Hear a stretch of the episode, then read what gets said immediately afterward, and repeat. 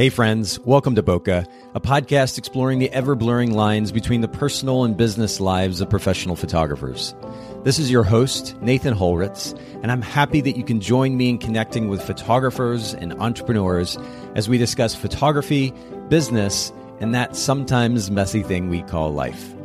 This podcast is brought to you by Miilu, the simplest way for photographers and coordinators to collaborate on shot lists and timelines for weddings parties, and other amazing events. Visit Miilu, M-I-I-L-U dot com. This podcast is also brought to you by Photographers Edit, custom image editing for the professional photographer. Visit photographersedit.com.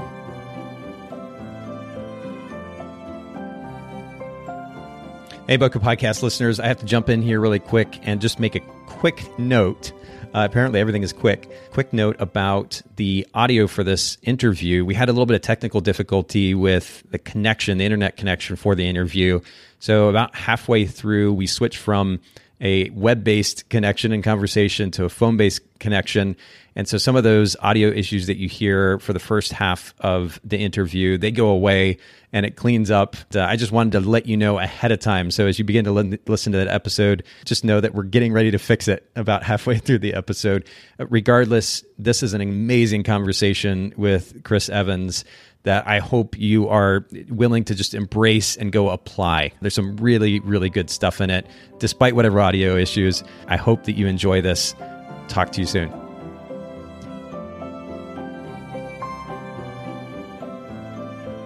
All right, Bokeh Podcast listeners, thank you so much for joining me for another episode and a brand new guest and a, and a relatively new topic, too. I don't think we've quite approached it from this angle before, but I have with me Chris Evans. Chris, thanks so much for making time for the Bokeh Podcast. Oh, my pleasure, Nathan. Thanks so much for having me. Well, and we were chatting a little bit before we hit the record button here, and you know, I keep saying this, but I think at some point we need to create like additional sec- segment of content that we're af- offering to our listeners, or maybe some of our premium listeners. They can listen into the, the the conversation going on behind the scenes. But we're going to touch today on a topic which is strategic relationships for the sake of growing a wedding photography business.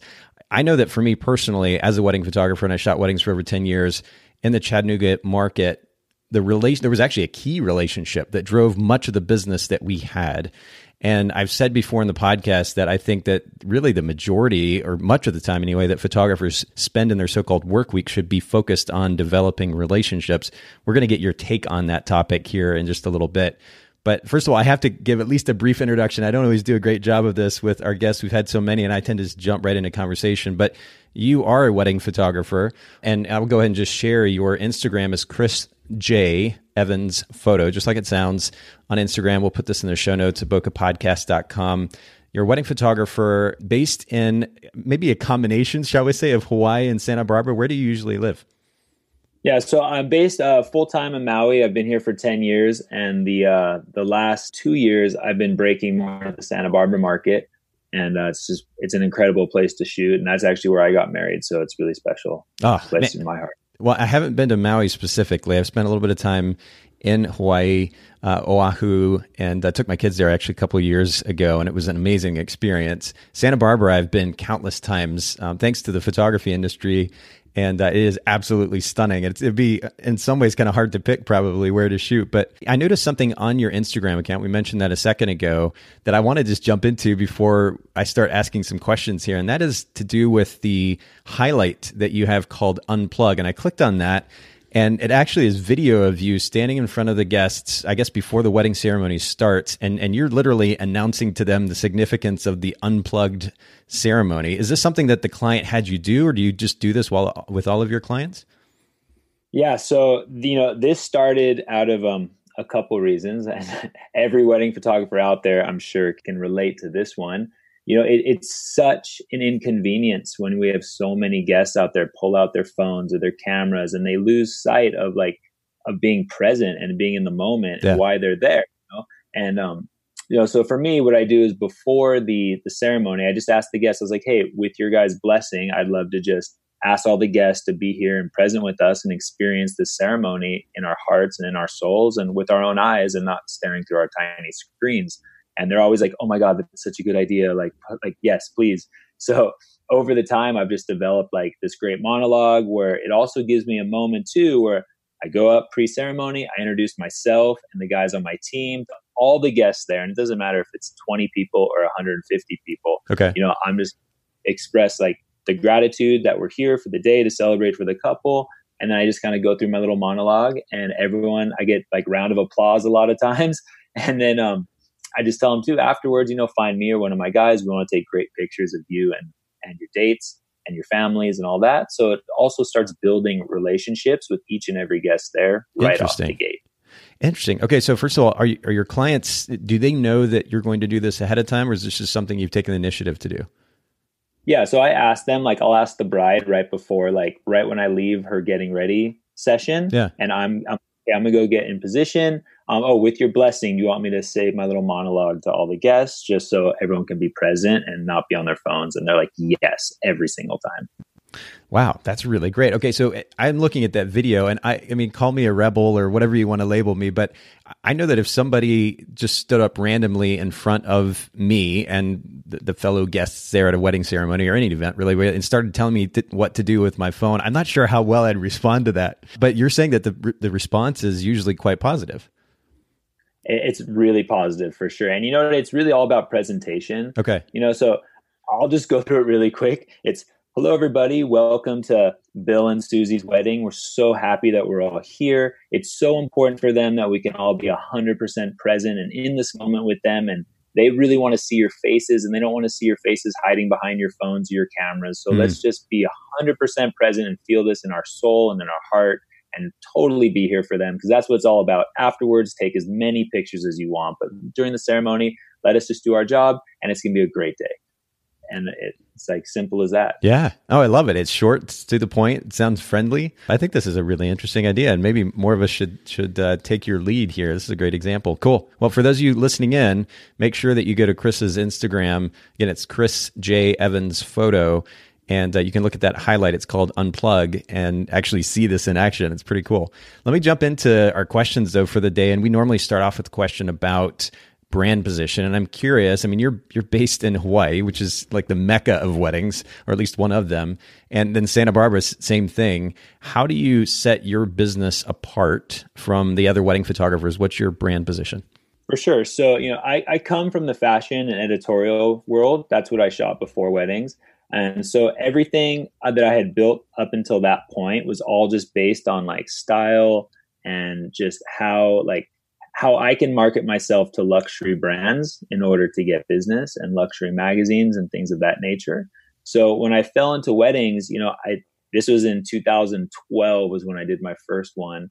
And you know, as I was looking around at all the other wedding photographers, I saw like everybody had like this cursive wispy font. Everybody had everybody had these flowers in their logos. Everyone like everything just looks so homogenized. Yeah. You know, and like the work was all like it was all pretty and, and I'm not saying anything negative. I'm saying everything was pretty, everything was classic, everything was just seemed safe, you know. And for me, you know, I like I always came out of when I'm shooting a story for a magazine or shooting an ad for a client. You know, I want to make things really rad and really pop. You know, I also come from the extreme sports world. I used to surf competitively and do skateboard contests when I was younger. So for me, like this little bit of edge is what I sort of brought into my weddings. And my very first client was um, a dear friend of ours, and I'd done modeling photos for her in the past. So she was gorgeous. My wife was one of the bridesmaids. My daughter was a flower girl. You know, so she asked me to shoot her wedding. At first, I was reluctant, and she basically forced me. I'm like, okay, fine. She's like, just shoot it like a fashion story. So, okay, I will. So I kind of fell into it like that. Okay. And I had never shot a wedding, never assisted a wedding photographer or anything like that. So I just I shot it like this editorial vibe, and it just sort of took off from there. Well, and I get that that look and feel is I mean it's consistent with what you're saying. If you go to the website and again for those of you listening in chrisjevans.com just like it sounds and we'll post that in the uh, the show notes as well. But it does have that editorial feel and uh, you know there is there is there are some photographers I guess that have tried to take that fashion approach. It was something that kind of hit pretty strong I think maybe even a few years ago almost came and went and now we've moved on to something else or two or three other styles that are really popular. But i love the the first of all the classic nature of the photographic style and you can see this on your site and on Instagram as well. And it's a style that isn't you know people aren't going to look at in five ten years and say oh my goodness what in the world was that guy thinking? That's number one. And then two that editorial look and feel kind of carries over into the way that the website is laid out it's designed it's a font that is very easy to read navigation that's very easy to follow and uh, I think that really makes a big difference too, as opposed to like you're saying, this kind of cutesy, touchy feely approach, which in and of itself there's nothing wrong with, but I think some photographers can kind of get carried away in that process and then lose sight of what that means to the client experience when they're actually engaging with them. And then the style of photography, what does that mean five, ten years down the road when you have this really dark and moody image that is going to print pretty terribly likely and in five or ten years that client's looking at the image and saying what were we doing?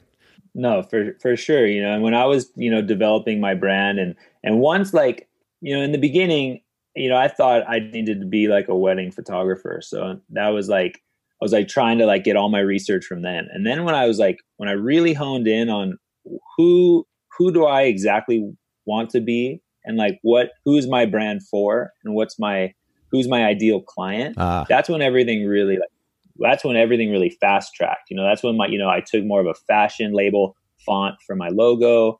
Um, I wanted to make things really simple. You know, for me, I grew up. You know, my mom's a couture wedding dress designer, or was during the '80s. Was really really big time. So I grew up in that whole world. Like my youngest memories are beautiful women in wedding dresses. So it's kind of built into my DNA. Yeah. So for me, I just started marketing it as this like my, my, tagline is where fashion, nature, and weddings collide. And, and I feel like that really sums up who I am and what I, what I want to bring to the table. Um, and listening to some, some of your other listeners, I loved your episode with uh, Cheers Babe. I can't remember her name, but how she said, you know, people are going to get to my site and some aren't going to resonate with me, and that's that's perfect, you know, because I don't want, you know, I, I want to have a very the more connected my clients are to my work and to my brand and to me, the better our whole experience is going to be. So I want to tailor everything towards my ideal client. So you mentioned Cheers Babe photo, and this was actually episode 186 with Jess Anesto, and we'll link to that episode in the in the uh, show notes at bokehpodcast.com. But I, I want to jump back really quickly, Chris, to the to the point that you made, or the points that you made, the questions that you were asking yourself when it came to how to go about building the look and feel of your brand you were you were basing those decisions on the type of business that you were wanting to run the type of client that you wanted to interact with. And you asked those questions first. You you decided on the answers for yourself and then you designed the look and feel of your brand and ultimately the photography as well. And i think that order is and, and an approach is a really intelligent one to take and is a great example for our listeners. So I, I appreciate you sharing that. And again, we'll link to that uh, that episode 186 with Jess in the podcast show notes as well. By the way, for those of you listening in, Bokeh, B O K E H podcast.com. That's where you can find the show notes, and they're pretty detailed. Haley, thanks to Haley for putting those very detailed show notes together for each of the episodes, and you can kind of follow along, look at the talking points, link to the resources that we discuss. Definitely take advantage of those. Chris, talk to me about maybe what are the most important lessons that you've learned as a photography business owner so far? What comes to mind? For sure. So, you know, photography, wedding photography in particular, it's one of those things where you're walking into a, an event where there's going to be 150 people. You've never met anyone in your life. And for me, since I service mostly destination clients, I don't even meet my clients till the day of their wedding.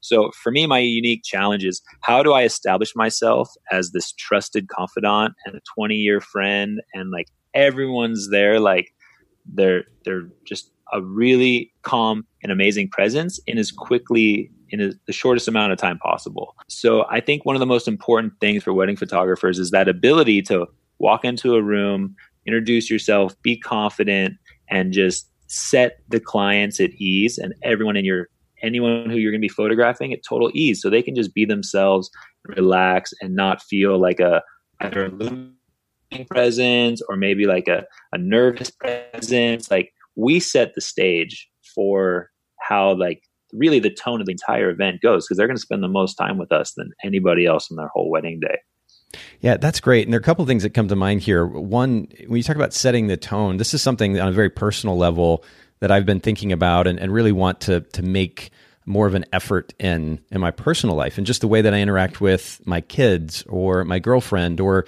you know family members or otherwise that that first interaction it's funny even with people that you've spent you know hours and hours and hours of time with that first interaction when they see you at the end of the day or they see you for a weekend event or whatever it might be that really can set the tone for the conversation. It can set the tone for the time that you're going to spend together and I, I, just love that reminder on a personal level that really it's on us going into a situation rather than being very reactive and, and wondering how the other person is going to engage with us, that we set the tone and understand that the majority of cases, if we set the tone and are consistent with that and engage them, that it'll make all the difference in the world in the way that they then respond to us. So that's a huge piece of advice and a great reminder. The other thing that you mentioned, though, is the significance of confidence. And I know that a lot of photographers struggle with this, particularly referring to themselves as introverts or introverted, not being comfortable in groups of people they're not familiar with. Are there any particular tips or techniques, practices that you have implemented to do a better job being confident when you're engaging with these groups of people? For sure. You know, first off, I just full disclaimer i'm a hopeless people person. I i i love making new friends. Like i can go out surfing and i'm gonna come home with a new surf buddy. Like i'm just i'm that's just my innate personality. So that's a awesome. lot of this kind of comes for me. But i think some some strategies are just you know on in in relation to the actual wedding day i break it down so simple. They want photos we've got the camera. So right there, it should kickstart a sense of confidence that you're there for a reason. They've already they like your work. They've seen for all the reasons they hire you. So for me, the first thing I do is I show up at the wedding. I walk in to meet the couple, or they're they're separated. So I walk in to meet the bride. I never have a camera in my hand at first, and I just I want to introduce myself. Happy wedding day! You look amazing. We're gonna have so much fun today. I'll be back shortly to get things started. And just that simple kickstart creates this really organic, calm dialogue where she's like, "Oh, this is awesome. He's so nice. It was so easy. And she's at ease. She can just be. So then when I come back in with my cameras, she's like, we're already have this easy rapport. And it's the same thing with the groom. You know, I go upstairs. How's it going, Bill? So nice to meet you. This is my team. And usually my second shooter is running the guys program. So I'm like, this is my second shooter. He's going to be taking good care of you guys. If you need anything, just let me know. We're here for you. And again, it just sets the tone. They know that I'm confident in my craft and my ability to perform for them on that day. And I've just established this very easing presence, and we can build on that throughout the day. That's great. And that you're you're consistent in your message of proactivity, taking the initiative, setting the tone, setting the stage. And for those of you who are uncomfortable or have those introverted tendencies and feel uncomfortable going into a situation where you don't know somebody or group of people, a lot of times it's it's about just doing and the feelings will come because and again 90 95% of cases the person or the people that you're engaging with with that type of tone that kindness and genuine interest in them and taking care of them that is going to come back. They will respond really in, in a really positive way. They'll respond extremely positively to that type of interaction, that type of engagement. But if you set the tone, that's the type of interaction you can have for the day. And so again, this is a really great reminder. I appreciate you sharing sharing that, Chris. Talk to me about time. We're going to kind of shift gears here. You have a family, and it, just even just as an individual, creating time for yourself outside of the computer, sitting in front of the computer getting work done. How do you go about that? Is there anything that you do in particular through the week that enables you to have time for yourself and for your family? Definitely. So, you know, I learned with my first child that it's all about routine. Yeah. the, the routine is key. So, without trying to sound like monotonous and like a robot, you know, basically I run through sort of the same routine day in and day out. And this is what works best for us. So basically, wake up in the morning, get the kids ready for school if it's during the school year. We're gonna I'm gonna usually make breakfast, get their lunches packed. My wife's getting them ready, brushing their hair, get all that good stuff. Kids go off to school. Then I go to the gym. That's the first thing I do. I either go to the gym or go surf. And I'll come back. I'll do my emails. I sit down and I'll get get to my editing workflow, um, which I'll talk more about my flow later. But I'll get to my editing take a little break for lunch, spend some time with my wife if she's has time off in that particular day.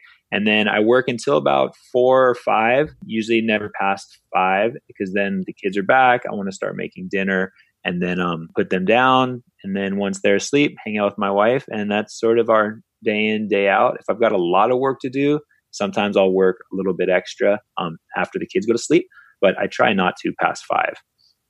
Yeah, consistency and routine. And I, I go back to the word consistency because this is something that I'm working on personally right now. Consistency is really important and, and it sets expectations for your wife. It sets expectations for the kids. And I remember uh, we were actually talking about our kids before we started recording. My kids are 17 and 14 now, but uh, what something that we used to do back in the day was something we referred to as fun sun or actually fun Monday is what we started with when they when school started up. Then it was fun Sunday, but there was this expectation that was created for them as young kids that mom and dad are going to shut the computers down. They're not going to be doing work. They're getting going to engage with us. And that was something that we would do consistently. And that expectation was set. They could look forward to it. And it also created a certain amount of accountability for us as well.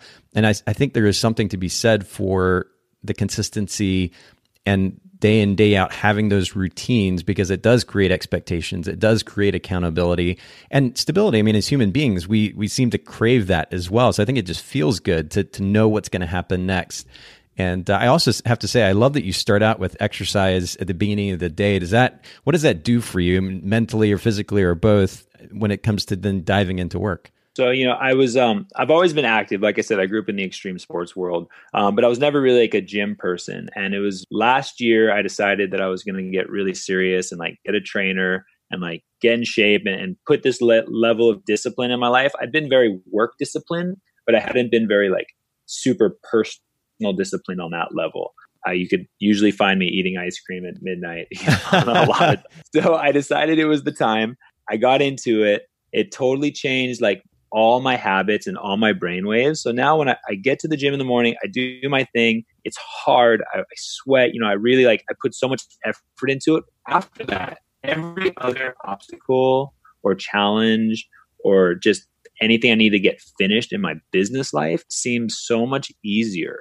So it actually sets my mind on this mental track where, you know, I feel healthy and strong and nourished. And then all my challenges for work are really like so much simpler. Whereas maybe like 2 years ago if something wasn't right I could like you know be pulling my hair out and stressing out. Now it's like no worries I got this. There's six other ways I can solve this. So it's That's, really given me this like mental calmness. Yeah yeah yeah yeah. That's really good. That's good. And and the, again the routine the consistency there is important too and that you you know that's the thing you're going to do first thing in the day.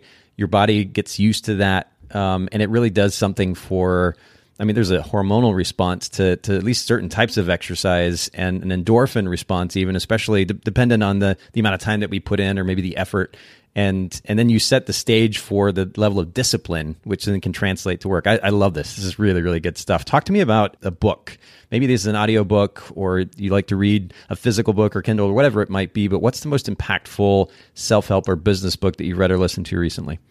I'm an Audible fanatic. I'm always I'm traveling so much lately, so I'm always listening to, to Audible Audible books. There's three right now that are really like I sort of call them like my trinity. Yeah. Right now, uh, the first one is, is, "Leaders Eat Last" by Simon Sinek. Yes. Um, it's an incredible read. It's it's all about like ex paramilitary guys and strategies of like leading your team and just being a good leader and you know it really dives into a lot of um a lot of the references are sort of like to combat, which it's a little extreme, but you know, the art of business is very similar to the art of war, which is my other book by Sun Tzu, The Art of War for my strategy. Yeah. So leaders eat last, my leadership skills.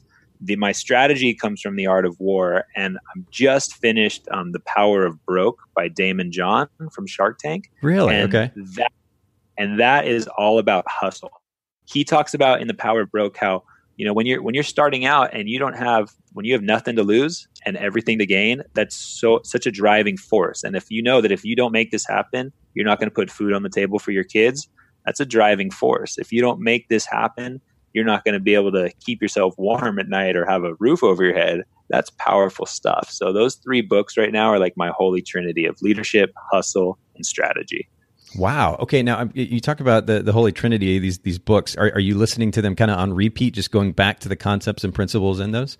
Yeah. So uh, you know, I go through like one at a time, and then like I just sort of like I'll go back, and I'm always looking for new ones, but, like those are just the last three right now that I just are really like are I try to use those as my case studies and my models for how I interact with my team and my clients, my business. That's really good though, and this is uh, um, I don't know maybe a little bit of confirmation bias for me, but I something that I've been actually doing as of late is consuming um, or working toward consuming less content, and this also includes books. I mean, I have a, a pretty big library of of Kindle books, Audible books as well, and I've read quite a bit over the years. But I also find that from those books that I've read or consumed, I have so much that I could take and do with that information that's been shared with me that could probably really yeah. stand the test of time essentially. At least as long as i'm alive i have enough to do with those principles that i don't need to quote need to take in additional content at least not for the time being. Because what i found was that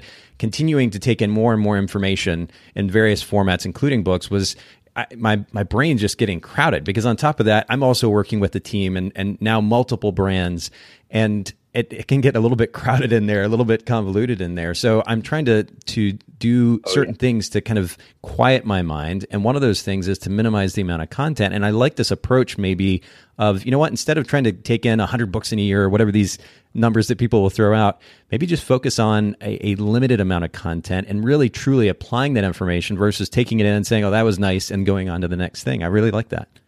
No, for sure, because then it's like then you get to like you know, I'm I'm I'm the type of learner where I need to like feel it, taste it, touch it, do it to know it like truly.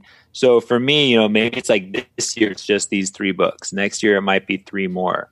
You know, because like you said, you know, like when I go to a wedding, I try to memorize as many people's names as possible. So at the end of the day, I barely even remember my own name.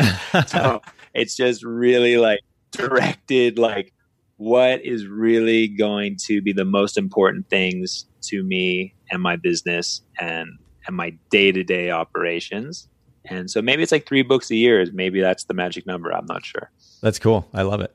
All right. So let's shift gears yet again and let's talk just briefly about photography. Uh, this is what you do after all. Talk to me about one of the most unusual items in your camera bag that enables you to be a better photographer. This doesn't have to be a camera a lens a flash. We've had some pretty interesting things here but what, what comes to mind for sure. So I've got a couple things. Um, I have this really great styling kit that I bring for my bridal details. And first off, I got to describe the bag. Because my whole brand is fashion forward. So I got this beautiful big gray suede shoulder bag. And in there, I've got vintage lace veils. I've got different hand dyed silk ribbons. I've wow. got prisms for some cool kind of artsy things. I've got vintage stamps. I've got a dress hanger just a, beautiful vintage dress hanger in case the bride doesn't bring a cool one because I can't shoot a dress on like a plastic hanger. Um, and then I've got a deck of cards sometimes for the groom shots. Like maybe they just want to play some cards or even for a photo op, you know, a couple aces up their sleeve always looks kind of cool. That's really cool. Okay. Well, I have to go back to the bag first. What is the, the brand of the bag that you're carrying? I think it's like Kenneth Cole or something. I don't know. I got it from Macy's. It's just a, just a stylish kind of like duffel bag over the shoulder kind of thing. Yeah. But over my Pelican case, it just looks cool as I'm rolling through the hotels. That's awesome. And then coming prepared with almost, I guess, what would be akin to to props uh, that you can pull out and use in various scenarios. I think is great. Just that extra level of preparation. That's really really cool. So, do you, is this something that you carry with you to every single wedding that you go to? Yeah, every single wedding for sure. That bag's always with me. Sometimes, like for my higher end weddings, like my wedding planners, they'll they'll do they'll direct like the flat lays. So sometimes it's already set up. Okay. Other times, like I'll just be in the room and she pulls out her invitation and her shoes. I'm like, okay, cool. Well, I'm looking around the room. If there's nothing like really great surface wise, I can just throw down my vintage lace and stack up the invitations on there and use some ribbons. And I've got a beautiful flat lay that otherwise I would just be shooting in like a plain or not that interesting backdrop.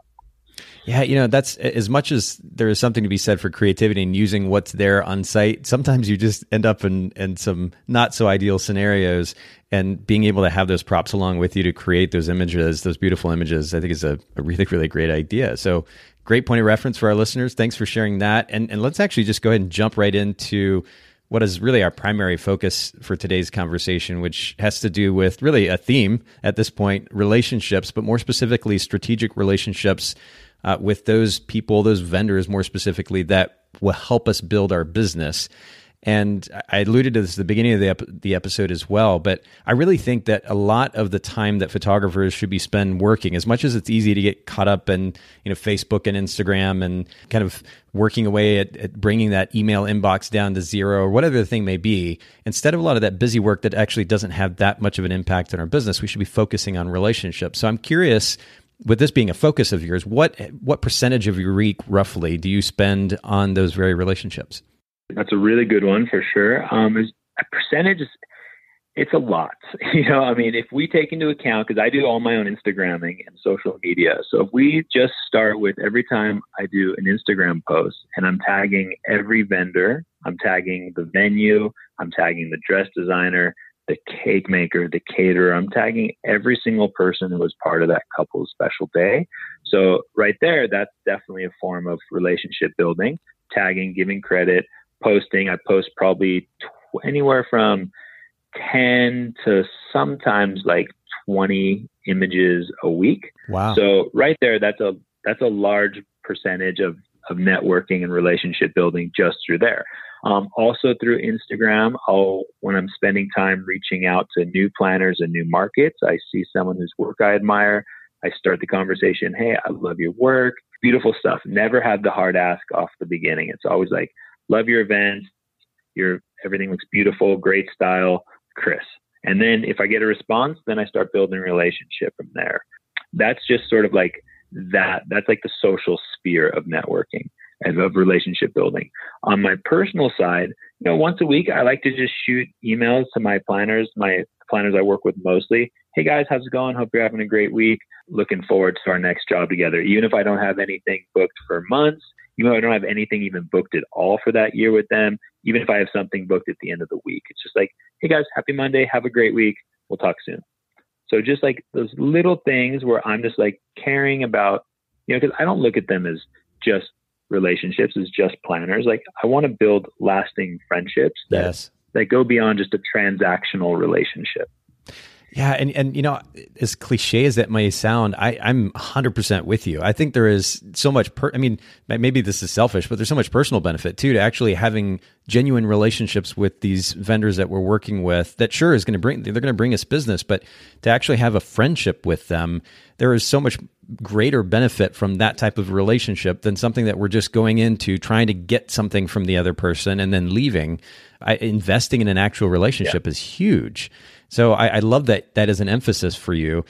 And and you know I, I mentioned um, Instagram kind of in passing earlier. I certainly don't want to minimize the significance of that. And you, you pointed out the very reason why we shouldn't. I mean that so much of developing those relationships, the working relationships, is posting these vendors' work, giving them credit, giving them the shout out, giving them exposure, and that really does play a, a big role. Um, and then I tend to kind of lean toward the significance too those in person connections, phone calls. And I know we're going to talk about that in a little bit more detail here in just a little bit, but I was just curious to get your take on the amount of time. Now, you said you do all of your own social media and you seem to have a well established business. Is there a particular reason for doing that yourself versus hiring somebody else or having somebody on your team do that for you? I like it. um, That's cool. I think it's fun. I like I like scrolling through Instagram. I like posting my my images that I wanted because you know because I'm I've created such a direct vision for like myself and my brand that I just I know exactly what it is that I want to show and what I want to say at all times. So for me, it just it makes the most sense for me to do it myself. Um, my wife does help me with some Pinterest stuff, and she's become really good at that. But as far as like the Instagram goes, and, and just to, to finish up touching on that relationship building part, is once I post those images, every one of those clients is going to repost them and repost them. All those vendors, I mean, they're all going to repost them. So I can have one image post myself get reposted 12, 15 times to yeah. all their different channels. Um, you know, so they get excited about it. I get excited. Their audience sees it. My audience sees it. And just, you know, the rule of seven, people sort of need to see something seven times before they remember it. Um, all goes into play. Um, another thing I've been doing too, which is really great, is at, at the end of like the sunset photo session with all my clients, I get a picture of me and the clients together. I'll have my assistant take it. Okay. And then I'll post my gratitude post about them. It's thank you so much. I usually just use their initials. Your wedding at so and so venue was amazing. All the best. Thank you. And then I tag again all the vendors. So then all the vendors share that thank you post and that source of gratitude. And it happens to be me in the photo with my couples. So again, it's just building this rapport and this relationship that I have with my clients that's so special to me. Yeah, you mentioned gratitude. I mean, and, and, this is also something we'll touch on here in just a little bit. But I love again the the emphasis on something that goes beyond just your ego and your work, but actually showing gratitude to your clients, those that you work with that are bringing you and your company this value. I think that's so important. It's also something that I want to be even more cognizant of in my personal life as well as my business. And, and I love that you set that example for us. Let's talk then about the types of relationships here. Now, you mentioned your clients, but a lot of this growth or business growth comes from the strategic relationships with those that are not clients. What are the top three relationships that come to mind for you that have played a, a significant ro- role in growing your business? Well, I'm going to just first give a shout out to Robin Iea. She's the founder and editor of Pacific Weddings Magazine. And very early in my career, like I had moved to Maui, I'd fallen into weddings, and I'd only done like, I'd done maybe three weddings to that point. I was so, I was as green as it possibly gets, but I had a large portfolio of my fashion work. I'd been a working photographer. I just never done weddings before. Sure. Um, so I found out that she was based on Maui and I just sent an email blind, just, you know, I had nothing to lose. Back to that power broke mentality. I had nothing to lose. I was waiting tables and I was like, okay, I'm just going to shoot this editor an email. Hey, how's it going? My name's Chris Evans. I'm new to the Maui. I'm trying to get into weddings. I'd love to take you out for lunch and just see what see what see if we can work together in any capacity.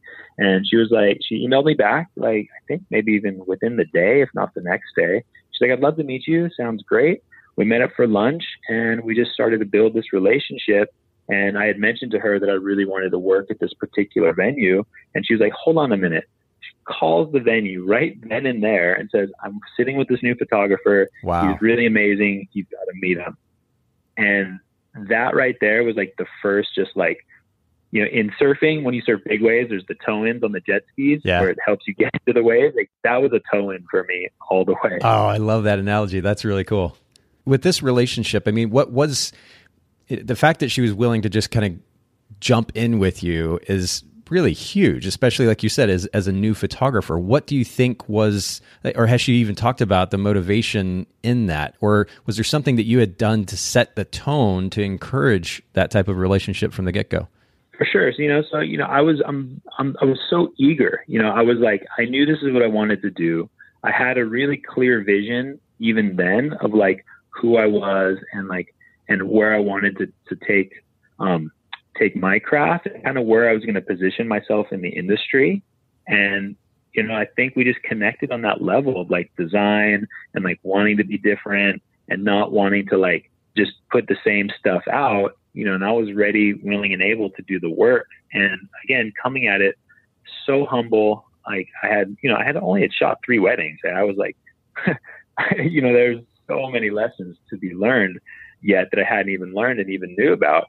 And, you know, I just think we connected on this level of like entrepreneurship and art and fashion and all these things that, you know, I think we just sort of were, we're just, we were at the vibrating at the same wavelength. Yeah. And she just wanted to, to help me out. Oh, that's lovely. And but I love again that you still acknowledge that and you show that gratitude. I think that's really important that we main we all maintain that mentality and approach to these relationships. Talk to me about some some of the other key relationships.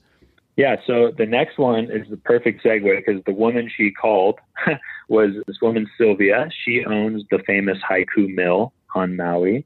And I don't know if you've looked at that place.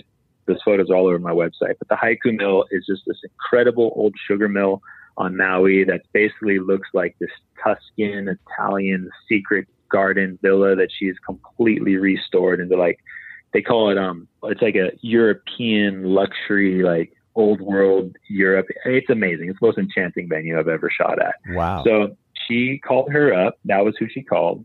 I set up a meeting with her. I went in, showed her my work. Again, three weddings to my name, but I had a vision and I wanted to do something different. And again, it just it resonated with her. And they threw me my first job. It was just an elopement there.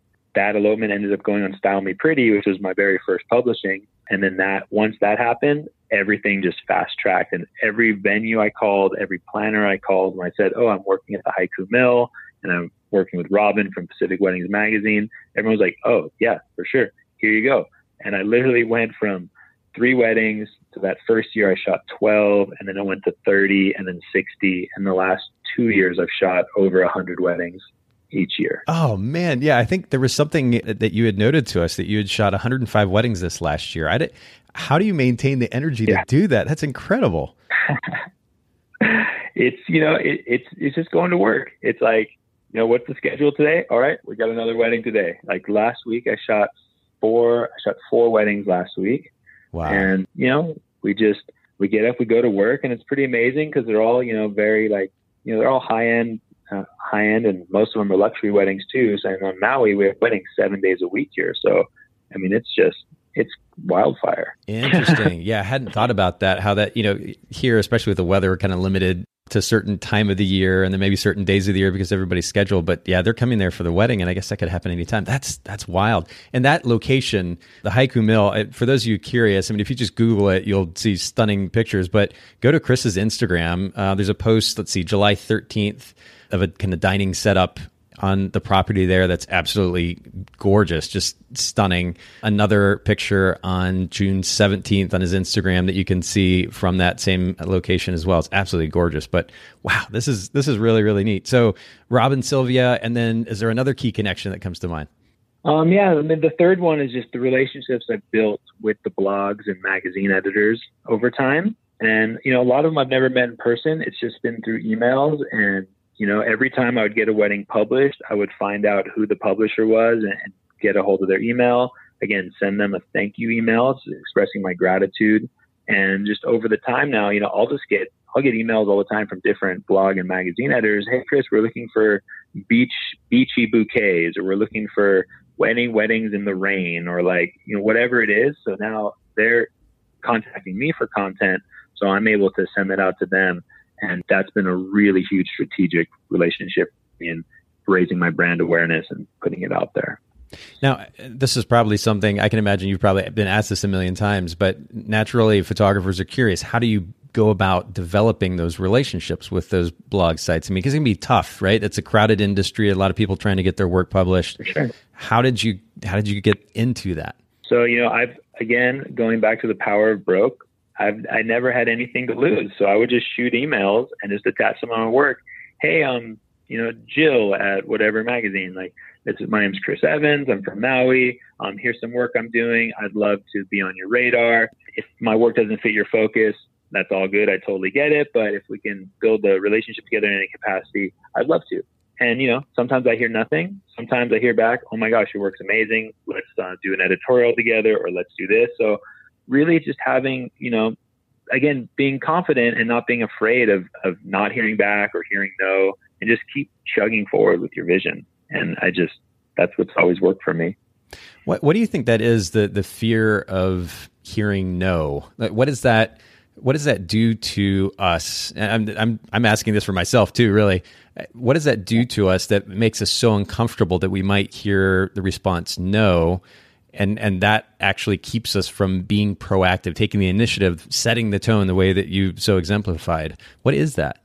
You know, it is. I think we're all like we're artists and we're so connected to our craft, and especially as photographers working with people, we know. And just from talking to you, I know you're very similar mentality as me. Is we're so invested in our clients' happiness and the experience we're bringing to them. So like you know, the few times if we have a client who isn't totally thrilled or happy, like we're crushed, you know, because we really we poured everything we have yeah. into that client and into that day and into that art. So I feel like sometimes when you hear a no or maybe get like rejected for something or don't or don't book that job that you wanted, you're like, oh man, is it me? Like, oh, like you really kind of beat yourself up. Whereas like my wife has been really instrumental in just helping me remember every no, that every job you didn't book leaves that date open for the next bigger, better, cooler job that's better for you. So for me, like just breaking it down like that has been really helpful. That's cool. And you know, at the end of the day, it is so much of it is how we frame the situation, right? And I like that your wife takes that again that very proactive positive approach which is hey, you know what? Yeah, sure it's an it's an opportunity loss maybe, but it just gives you the space to get something even cooler. And framing it that way sets the tone again. this has been a wonderful theme through our conversation today, Chris.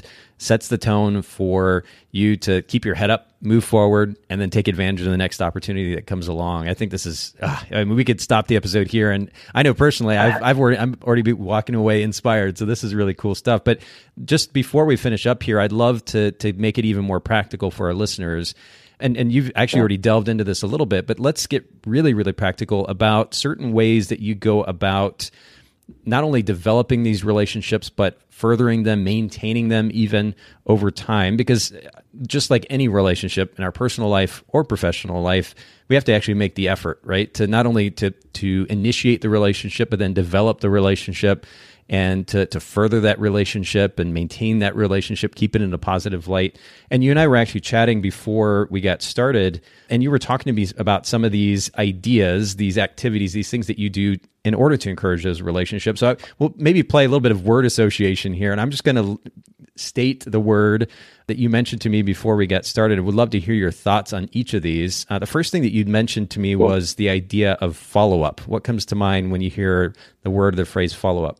Yeah, so follow up is such an important factor, you know, because we all we shoot an email out and then we go on to the four million, trillion, billion other things that we have going on in our life. Yep. So follow up with planners is perhaps if I sent them an introduction, if it's a new planner, you know, a week later, I'll send them a follow up. How's it going? It's Chris Evans just following up on our last interaction. Love to hear from you. Really simple someone I'm working with constantly, and maybe I just sent the gallery off to the planner or to the client. It's just, hey, how's it going? Um, just want to make sure you receive the gallery and we're able to access everything. Follow up. You know, taking initiative, caring that the work was delivered and received and and well received, obviously. And then, um, you know, just following up with with clients when you get emails from a potential client and you sent your response if I don't hear anything in three days, I, fo- I send a follow up within three days. Hey, um, Susan, how's it going? Just wanted to follow up on our last exchange about your upcoming wedding. Look forward to hearing from you soon. Very simple, never like a hard ask again. I just want to like let them know that I'm still remember them, make sure they still remember me. That's really great. How do you keep up with that? Do you use a particular tool that reminds you to follow up or like a task manager of some kind? What does that look like? So I I literally just flag the all my inquiries that come in with a red flag in email, and then every three days I go look for my flags and respond. Simple, simple enough. I love it, and that's practical and something everybody listening can do right away. So that's that makes it even better. Okay, so the next word or phrase, actually, in this case, networking events. Love networking. It's for me, it's one of the funnest part of the jobs. It's when we get to go out to different events and I get to see all my fellow frienders my vendor friends. I get to see everyone outside of a work environment. Everyone's eating good food, which we never get to eat like the tray pass at a wedding. So get to see everyone just having a good time, enjoying themselves, and we get to really get to know each other even more so than just on a wedding day. Because on a wedding day, it's like, oh hey, how's it going? Oh my gosh, your makeup looks so amazing. The makeup artist or the hair looks incredible. The flowers look incredible. But the networking events, hey, how's the kids? How's the family? How's that vacation you went on? What's exciting? What do you have going on? Like you get to just really connect on the personal level. And for me, those networking events are priceless. Uh, I think you need to coin the term or, or patent the word frienders because the, the, combination of friendship and, and vendor relationship here is, is pretty perfect. But uh, interesting to me that you noted kind of asking the personal questions at the networking events because I've had some experiences as a wedding photographer at networking events that honestly weren't the greatest. You go to these various networking events and it's I don't know, there's a show that's being put on, and you know, some of the conversations, or even a lot of the conversations, go as far as maybe exchanging a business card, which is kind of that thing that you do, and it doesn't go beyond that. How do you encourage that personal interaction, that genuine interaction, the desire for actual friendship when you go to these networking events?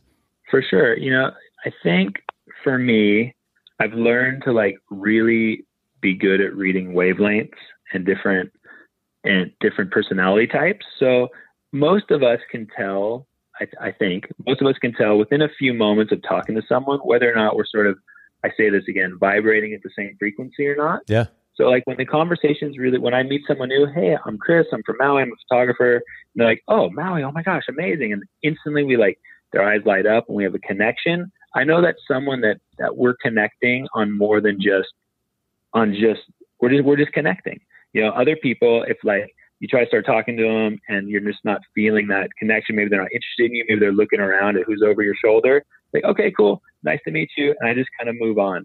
So I'm always like, I never get discouraged because again, I, just I come back to the complete tunnel vision I have for my brand mm. that you're either like you you either get it and you like you're into it or you're looking for something different, which is perfect, which is 100% a okay.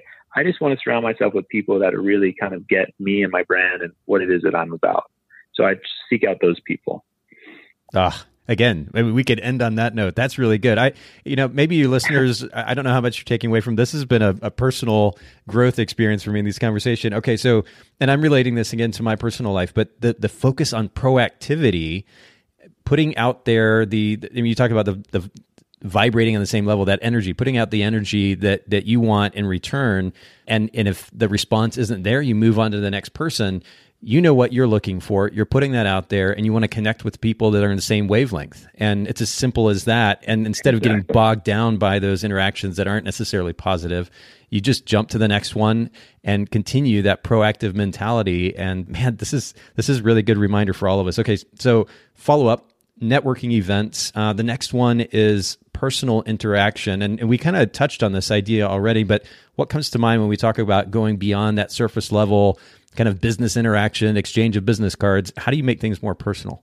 For sure. You know, for me, I just I care about people, you know, and, and I want to surround myself with interesting people. So, you know, when I when I'm meeting someone new and and we just kind of start connecting, and if there's like, you know, maybe like maybe they're surfers, or maybe they have kids the same age, or maybe it's whatever the things. I'm always looking for the things that unite us over the things that divide us, and when those things like really overlap, properly, then that's that's the building block of, of creating relationships, you know. So I'll follow up with friends, even if I just met them. Maybe I was at a recent networking event, I met a guy whose son surfs and he had like a contest coming up. So I that was the first time I'd ever met him. Two weeks later, I was like, Oh hey, how did your son do in that contest? That's so awesome. Nothing about business whatsoever. It was truly just interested in what they have going on because you know if we have shared interests, I'm going to be interested in that regardless of work. Yeah, so looking for that the commonality, I think that's that's an interesting. I mean, even when you were talking about the people that don't necessarily respond in the same wavelength to you, one of the challenges even in that scenario is to figure out something that you can um, both relate on. I mean, I've learned this even as a as a podcast host, you know, because you're a pretty natural conversationalist, Chris. But I've had a variety of guests on the show, and sometimes I have to carry the weight of the conversation a little bit more, and, and I enjoy that challenge. I want to be a better conversationalist. I want to learn how to draw people in, but a lot of that interaction, creating a good interaction, does come down to finding commonality. And it, even if it's a small one, it may create conversation, and you can use that as a starting place and and create additional conversation from there. So that's that's really good. I know that you mentioned to me even making the effort to follow up on individual birthdays. Uh, you know, it's so easy in this day and age with Facebook platform, for example. You get that reminder from Facebook, oh, so and so has a birthday, and you just fill in the blank and send them a birthday message. And so many people do that, but it, honestly, it feels so meaningless because you know it takes no effort. But you said to me that yeah. you, you make the time to call or at least send a personal text message to the individual on their birthday, right? Oh, for sure. Like, you know, I definitely, at the very minimum, shoot them a text. You know, a lot of times um, you know, because we're all working like professionals, and, and on Maui, everyone works so much. So Lisa text, "Hey, happy birthday! Have a great day. Hope everything's awesome." You know, and then if, if I know that they're off, I'll give them a phone call, send them cards when I have time. But you know, just personal efforts. I feel like as much as, as social media helps so many other aspects of relationships, of maybe introductions to relationships, nothing can replace is you taking the time and shooting them a direct message on your phone, text, phone call or card, and that's super important. Oh, that's good. Okay, so follow up networking events, personal interaction, uh, or an effort at personal connection. And then the next one was ongoing communication that you mentioned to me. Talk to me about ongoing communication. Yeah, so one thing I've been trying to do more lately is before I send my galleries to my clients, and this is when I'm working with my high level planners, I'm going to tell my planner first, hey, the, the gallery is ready If you want to shoot them a message too and maybe host some kind of event for them or, or just any sort of extra added service because I really believe that our service carries far beyond past the wedding date. So everything I can try to do to continue that service thread throughout for carry that service on as long as possible really works for me. So I'll be following up with my planners. I'm about to send the gallery. You might want to give them a call in a couple of days and just follow up with them as well. And they so appreciate that because again, it elevates their service, you know, beyond just the wedding day, which is so important for all of us. Well, and this is a, a, great segue into another point that you made earlier to me, which was the significance of adding value. And I mean, we could have really put this at the very forefront. This is something. I mean, I even mentioned this to you about the podcast. My goal and number one goal with with Bokeh is to add value. I want to make sure that our listeners are walking away with something of value. And you've been a man, a massive value add to our listeners today. So I appreciate that. But you. when you talk about setting, not only, of course, d- doing this ongoing c- communication, the significance of that for the sake of your client's experience with your business, but also for the sake of their experience with these other businesses, a coordinator's business, for example. I love that focus on adding value. What else comes to mind when you talk about adding value? Sure. So, like, you know, for example, I just, with the Haiku Mill, I just reached out to them, said, hey, if you guys need new team shots, I'm happy to help. Let me know. So they took me up on it. I shot new headshots for, for the team there. And, you know, it cost me nothing, a little bit of time. I get to go hang out with people who are already my friends. So that's fun and then take their pictures, have some great conversation, and then provide something back to them that they're going to be able to use in their business and then also promote through their website. So again, it just it creates this circle, this this everlasting circle, you know. And on a wedding day, when I shoot that beautiful picture of the bouquet, I send it to my florist friend. She's able to book more work. When I, you know, every element of the day I photograph that's been provided by one of my one of my frienders, I know that that image can potentially help them make more money and feed their family and keep the roof over their head. So again, it's really is this cycle and this whole circle of just like, how can I make sure everyone can share the rising tide lifts all ships, you know? So the more exposure my work gets, the more exposure their work gets, we all do better.